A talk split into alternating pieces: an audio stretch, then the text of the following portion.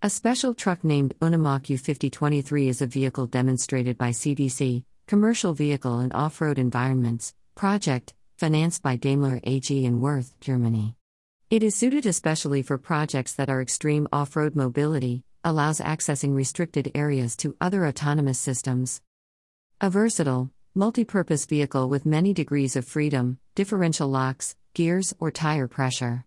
The Unimog operation is in rear-wheel drive, RWD, all wheel drive, AWD, rear axis locked, RAL or all axes locked, AAL, differential mode. In addition to that, 8 forward and 6 rear gears are available. Control of tire pressure is available.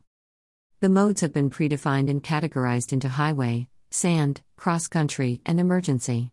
It has a capacity to water transit up to 120 centimeters of water depth and climbing slopes with a 45 degree. The dimension of U5203 is 6 meters in length, 2.48 meters in width, and 2.818 meters in height.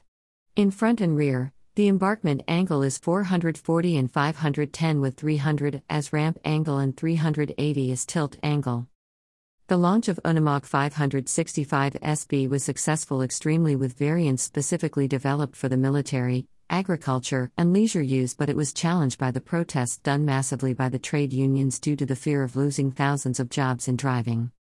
As per Andre Troja released in Mercedes-Benz.de, one of the pioneer company in autonomous driving vehicle is Mercedes-Benz, where with the support from Tsukuba, a Japanese engineering company, launched its very first autonomous driving vehicle in 1977.